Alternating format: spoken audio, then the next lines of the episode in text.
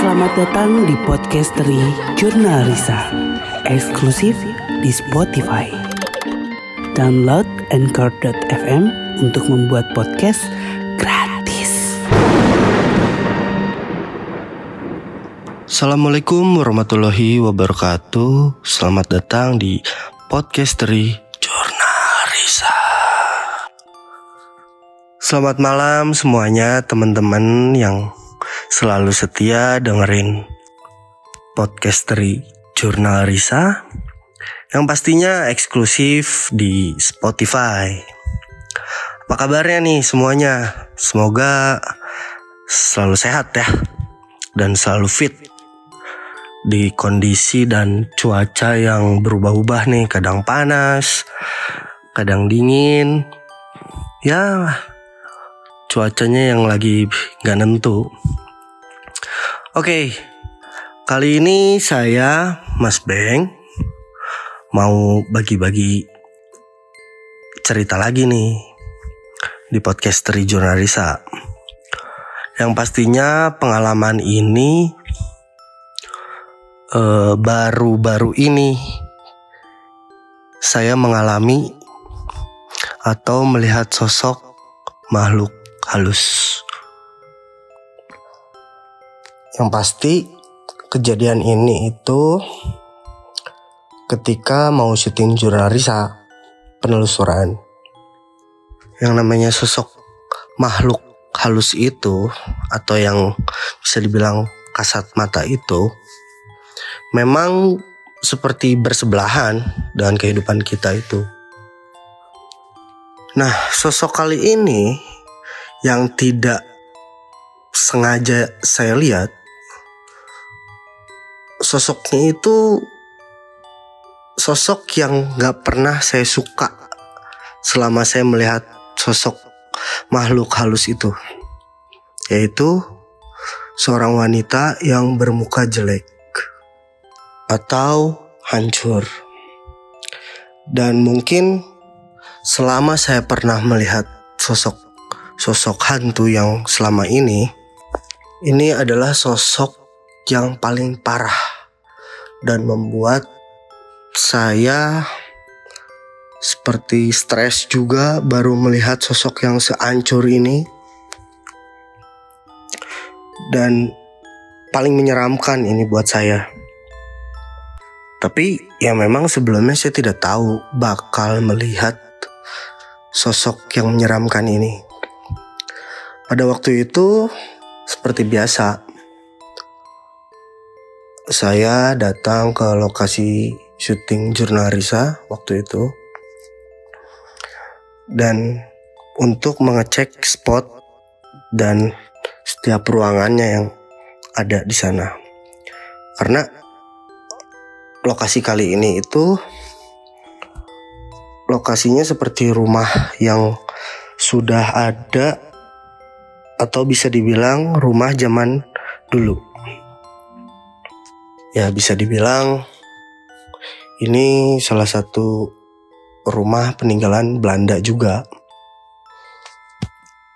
Ketika saya sampai di sana ya seperti biasa kita berkumpul dulu sambil menunggu tim BTS yang lain dan talent yang lain, saya ngobrol-ngobrol dulu dengan tim BTS yang sudah datang.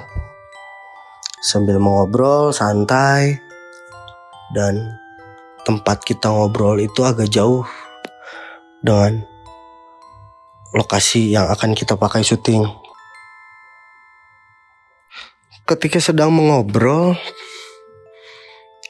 suasananya pun dan feeling saya pun lagi baik-baik aja pada saat itu. Tidak ada feeling atau perasaan yang mengganggu. Kalau seperti biasanya, saya selalu merasakan dulu feeling atau perasaan yang gak enak. Dan begitu syuting, tiba-tiba saya melihat sesuatu. Nah kali ini berbeda saya merasakannya ya seperti tidak ada apa-apa dan masih bisa ngobrol dan ketawa-ketawa sama tim BTS yang lainnya. Tapi lama kelamaan saya cuma merasakan bahwa hawa dan cuaca pada saat itu tuh panas sekali. Padahal malam hari ya sedikit gerah lah. Dan saya pun ketika ngobrol dan pada saat itu saya pakai jaket yang takutnya cuman perasaan saya aja yang pakai jaket dan malam-malam udaranya dingin tapi kali ini beda. Saya merasakan panas sendiri. Dan saya merasakannya itu ketika saya datang. Cuman saya ingin memastikan nih ke teman-teman yang udah datang pada saat itu.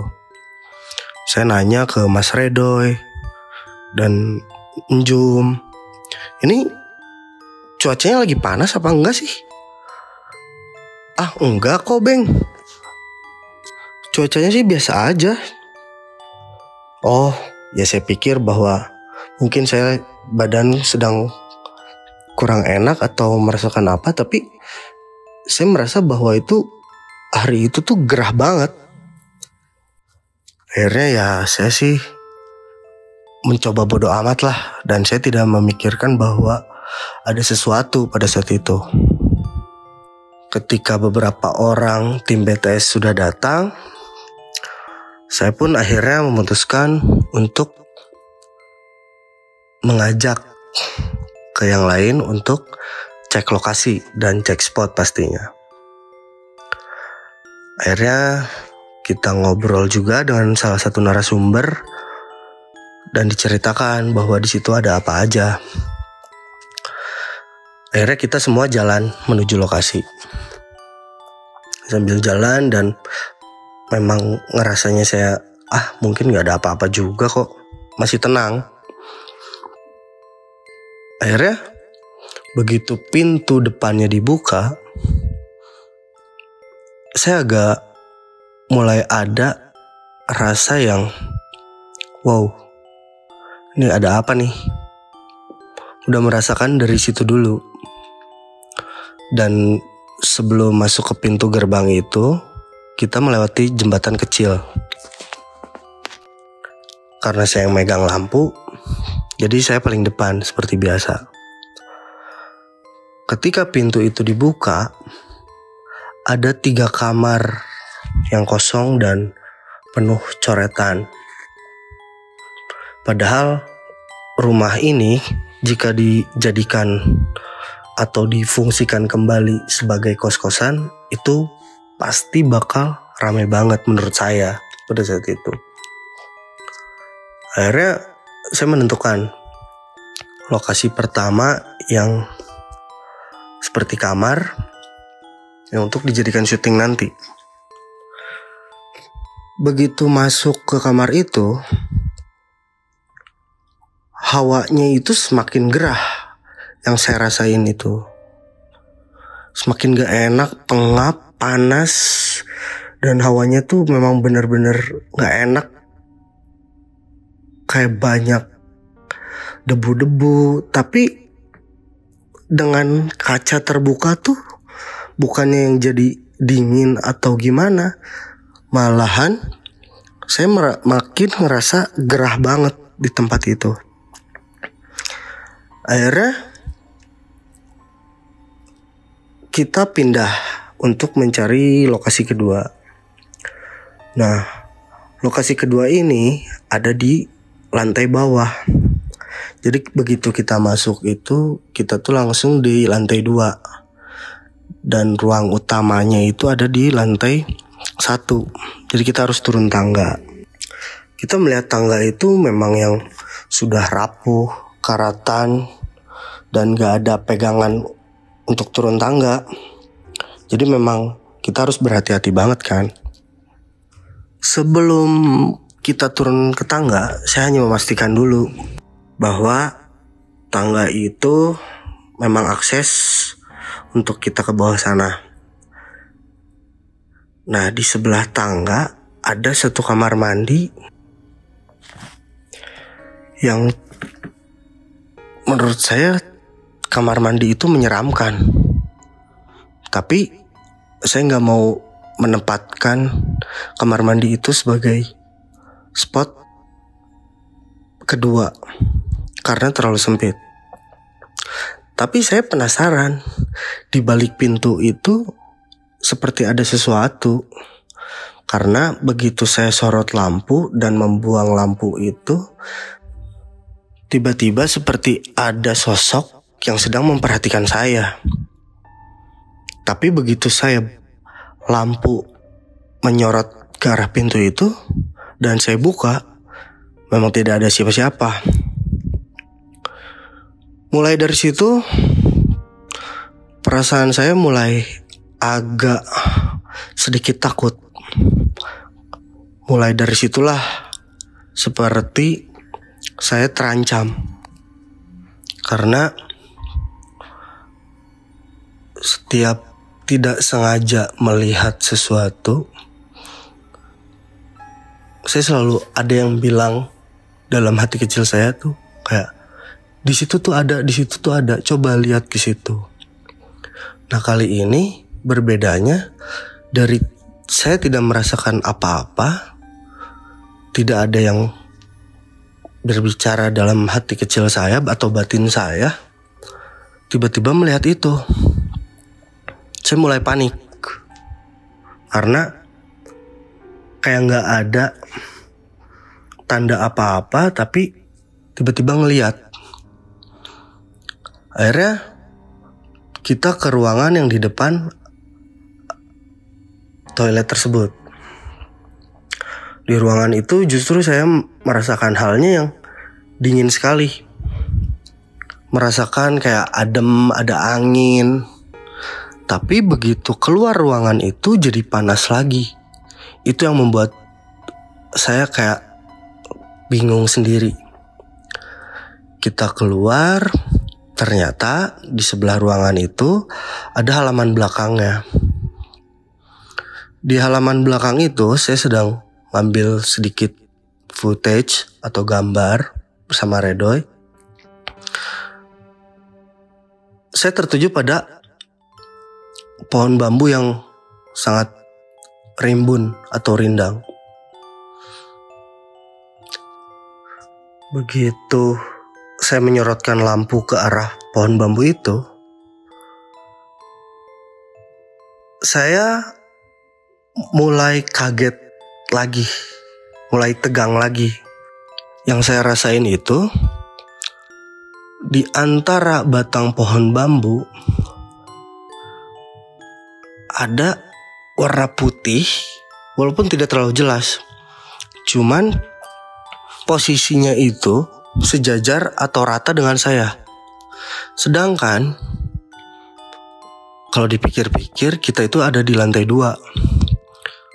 Sedangkan sosok putih itu sedang memperhatikan ke arah kami berdua dengan posisi yang sama. Saya nggak mau berlama-lama tegang. Saya langsung bilang ke anak-anak, yuk kita cek spot yang ke arah kanan yang kita turun dulu karena di atas mungkin udah cukup. Akhirnya kita semua ke bawah. Dan saya lagi yang di depan dan turun duluan. Dengan tangga yang rapuh, kita harus berhati-hati pastinya karena tangganya itu ada satu anak tangga yang udah agak hancur dan udah karatan.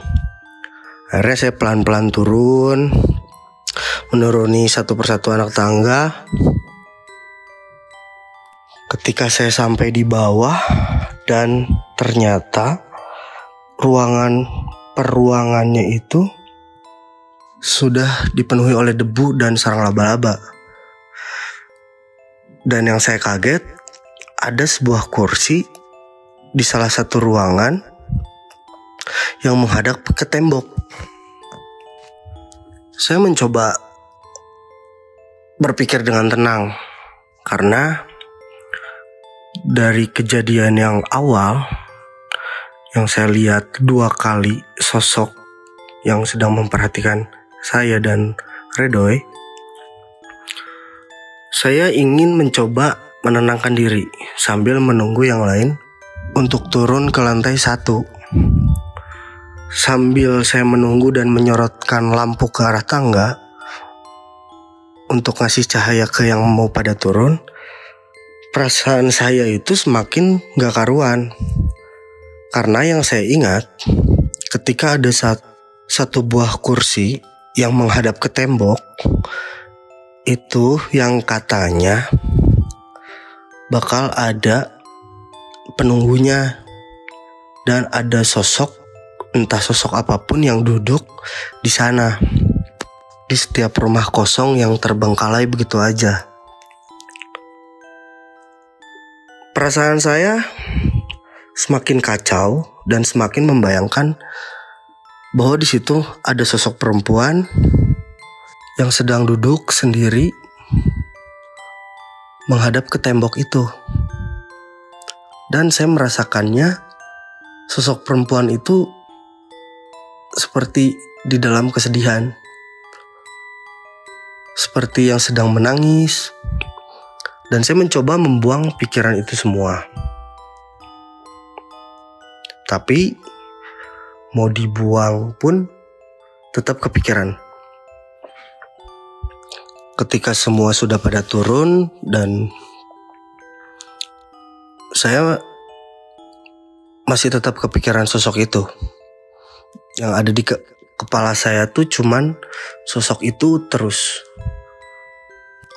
Lebih kayak yang lebih sedih kayak galau aja gitu di dalam ruangan itu tuh. Akhirnya begitu kita semua udah kumpul di bawah saya memberanikan diri untuk ngecek ruangan yang ada di situ dan kebetulan memang ada empat ruangan plus kamar mandi.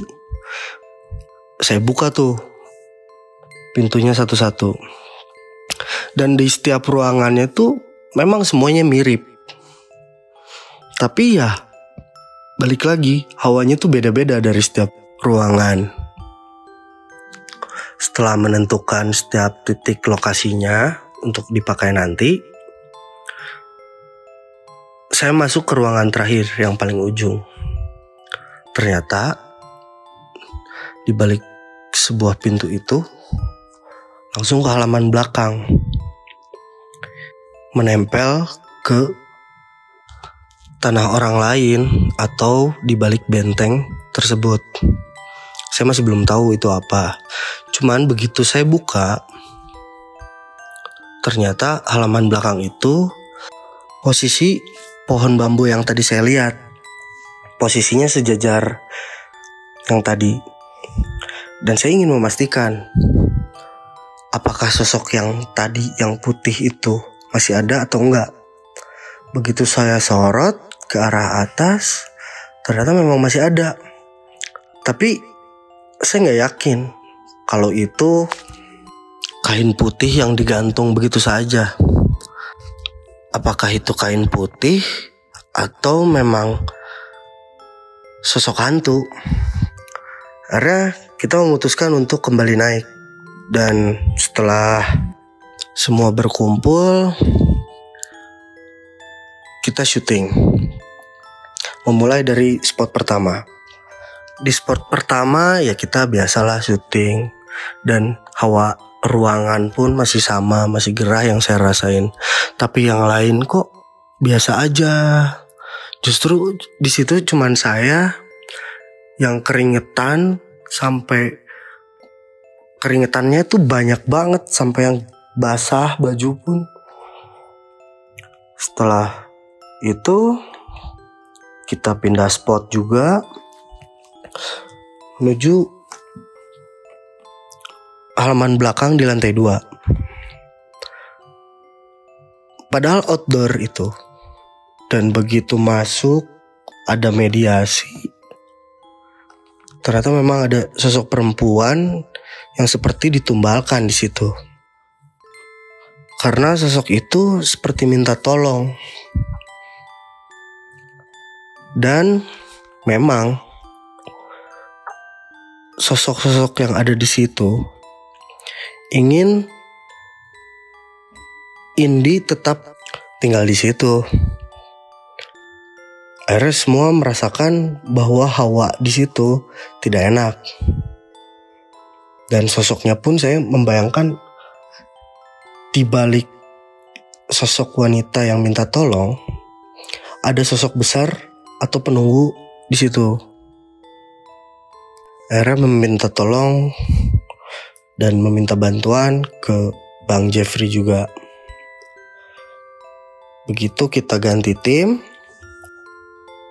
kita langsung menuju ke lantai satu, di mana di situ ada sebuah kursi yang menghadap ke tembok tadi. Saya pun tadinya ingin cerita ke Angga atau ke Bang Jeffrey sebelum kita turun itu, tapi saya masih ingin tahu apakah yang ada di pikiran saya tadi itu masih benar sosoknya seperti itu atau bukan. Akhirnya kita melakukan syuting di lantai satu. Suasananya semakin menyedihkan. Begitu dimediasikan oleh Bang Jeffrey. Sosok itu yang menunggu orang tuanya menjemput. Dan yang saya rasakan tadi itu memang benar merasakan kesedihan, kayak galau itu benar. Ternyata dari situ. Lalu saya kembali ke halaman belakang itu, yang di mana ada tadi sosok putih yang ada di pohon bambu itu. Ketika break syuting, akhirnya saya nyeritain yang saya rasain tadi. Padahal ketika saya turun itu sebetulnya saya merasakan pusing. Cuman saya nggak mau bilang sama siapa-siapa. Yang saya pikirin cuman ada kesedihan dan kegalauan itu aja. Dan sempat pandangan saya tuh seperti blur. Yang pusing banget dan agak ngeblur pandangan kurang jelas. Tapi saya nggak mau cerita ke anak-anak. Tapi pada akhirnya saya ceritakan hal itu ke Angga. Dan pas bagian timnya Angga dan Bang Jeffrey turun ke lantai satu, dia pun merasakan hal yang sama. Ya memang betul, Bang. Begitu kita turun, memang berdebu semua ada sosok cewek yang duduk di situ. Hawanya tuh bawa kesedihan. Yang sosok itu duduk termenung dan kayak nunggu orang tuanya ngejemput dia. Entah kapan. Ternyata sosok yang saya lihat di pohon bambu itu sosok yang sama dengan yang saya rasain ketika ketika saya di dekat kursi kosong yang menghadap ke tembok itu. Akhirnya timnya Angga dan Bang Jeffrey selesai. Kita lanjutin ke tim terakhir yaitu timnya Teresa. Kita kembali naik dan begitu naik ke lantai dua kembali dan saya yang paling terakhir. Saya ngerasa bahwa di toilet itu sosok yang pertama kali saya lihat yang ada di balik pintu itu seperti ada lagi. Begitu saya naik dan tim menuju ke lokasi yang ketiga, saya masih ingin ngelihat ke ruangan itu. Dan yang saya lihat jelas banget sosok perempuan berdiri di pojokan kamar mandi yang tadi saya buka dan dia menatap saya dan mukanya pun hancur. Tidak enak untuk dilihat. Saya pun bergegas lari ke depan atau menemui ke tim yang lain. Di situ saya shock banget, takut banget, setakut-takutnya selama saya syuting Jurnarisa. Mungkin ini salah satu yang paling parah. Karena ini jelas banget sosoknya. Mukanya saya melihat yang ancur banget. Begitu saya kembali ke tim yang lain atau ke tim terakhir dan anak-anak BTS, terlihat muka saya tuh panik, takut, semua campur aduk dan saya agak pucat. Di situ semua pada nanyain kenapa, kenapa, ngeliat apa, ngeliat cewek mukanya hancur banget. Saya bilang, akhirnya saya coba ditenangkan dulu dan kita melanjutkan syuting untuk tim yang terakhir.